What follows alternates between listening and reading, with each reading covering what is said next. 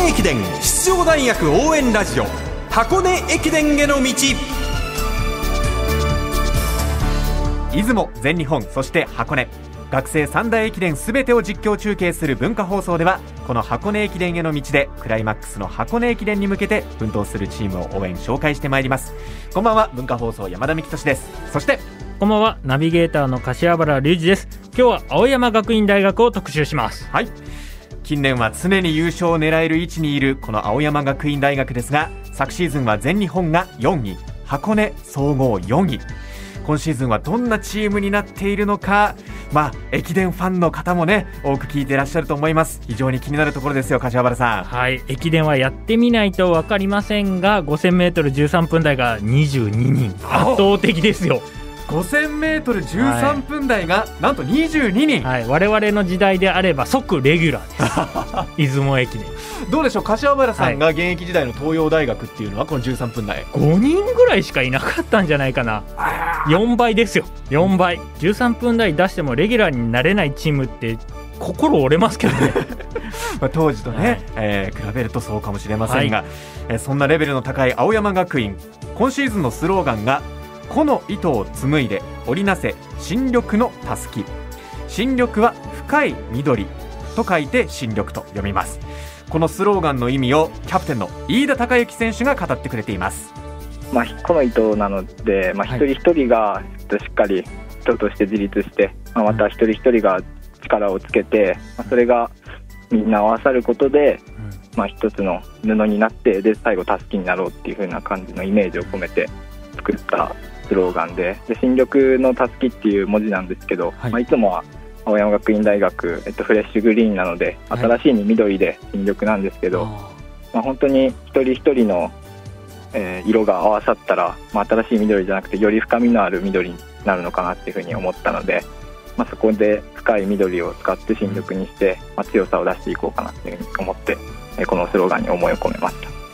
今シーズン青山学院のスローガンが「この糸を紡いで織りなせ新緑のたすき」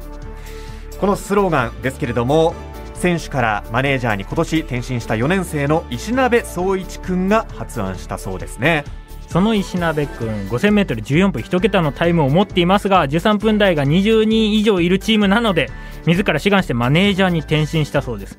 これ一つとっても選手層の厚さがすごくわかると。14分1桁でマネージャーを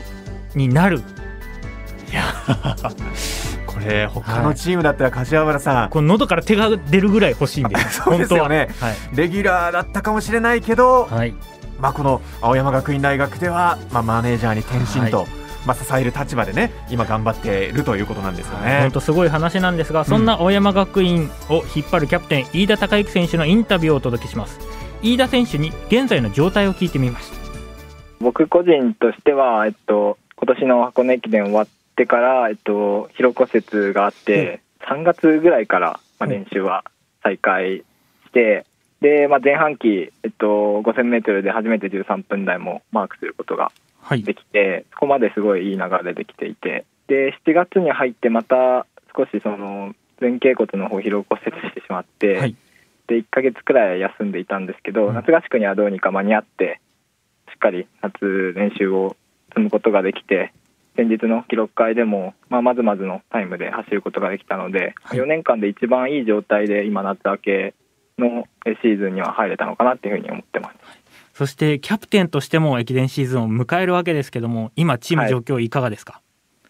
そうですね、前半期、5000メートル、今シーズンだけでも17人がマークしてくれて、はい、例年通りというか、例年以上にこの青学の層の厚さっていうものは、えー、アピールすることができたので、うん、まあ、チームの状態としては本当にいい状態で、駅伝シーズンには臨めそうです。まあ、トラックシーズンの結果だけを見ると、まあ、一番ライバルとなる駒澤大学さん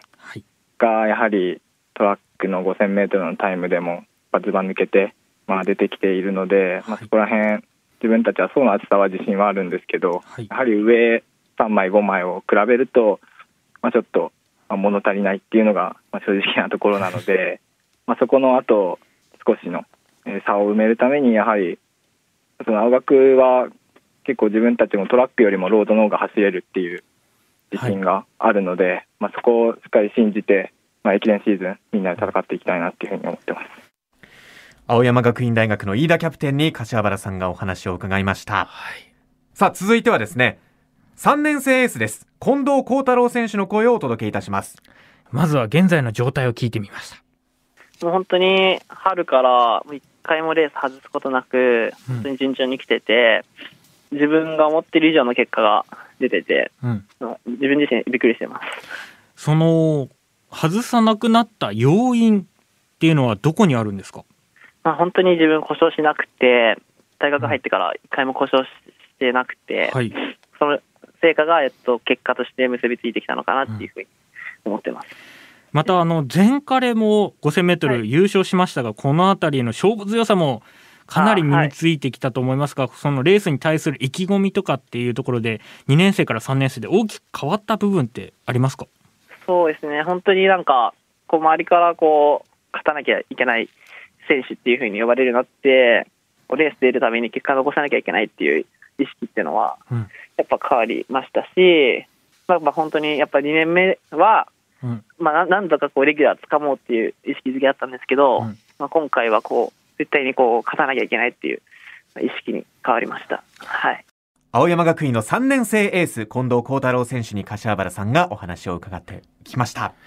5000メートルでも1万メートルでも、はいうん、共に青学記録を更新した近藤選手。原監督は多分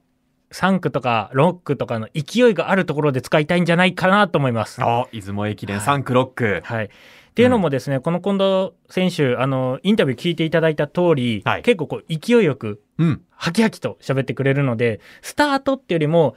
どちらかというと多分選手からもらったたすきを上に上げる方が燃える男だと僕はもう推察するんですよ。はいはいはい。なのでそういったところで多分3区とかに置けたら強いんじゃないかなと。うん、エース区間ですからね、はい、出雲の3区はね。はいえー、そこでどんな走りを見せてくれるのかが非常に楽しみですね。今シーズン、青山学院の目標は3冠です。はい、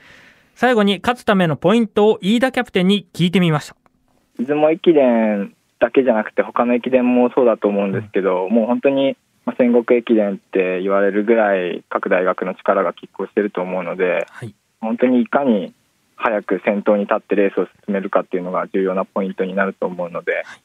まあ、後手後手に回るんじゃなくて、えー、1区からいい滑り出しをしてで、まあ、3区が大体エース区間になると思うのでそこでしっかり先頭争いをしていれば、まあ、自分たちの優勝も見えてくるのかなというふうに思ってます。その青山学院大学飯田キャプテンに最後話してもらいましたけれども柏原さん、はい、この青山学院大学、この出雲でねまずどうなるか非常に注目ですね。はい。原監督は結び大作戦と名付けてこのレースに臨みます。しまた飯田キャプテンが言ってた通りですねあの遅れると結構致命傷のミスになるのが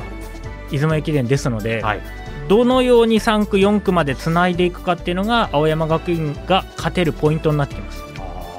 これは駒澤大学よりも先につなぐことが必須になってきますね。おスピード駅伝と言われる、はい、その出雲駅伝ですけれども駒澤より早く、早く。序盤で前に出ると。仕掛けていく。あこれが一つ優勝の鍵だと、はい、柏原さん見ているということですね。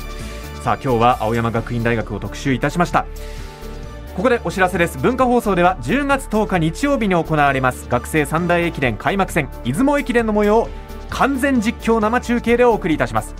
ゲスト解説にはなんと青山学院の前キャプテン。現在は札幌ビールで一般の社会人として奮闘中の神林裕太さんをお招きいたします。神林さんがどんな解説をしてくれるのかが非常に楽しみですし、うん、また社会人の目線で駅伝を見るわけですから、はい、ちょっと違った目線になってるのかなと思うとこれまた味わい深いものになってるんじゃないかなと思いますね。そうですね。最後はね箱根駅伝悔しい思いしましたからね、はい、そのあたりもね、はい、えー、この母校ですから、うん、うん、どういう解説をしてくださるのか注目です、はい、10月10日の出雲駅伝ぜひ文化放送でお楽しみください。箱根駅伝への道ナビゲーターの柏原隆二さんにお話を伺いました。ありがとうございました。ありがとうございました。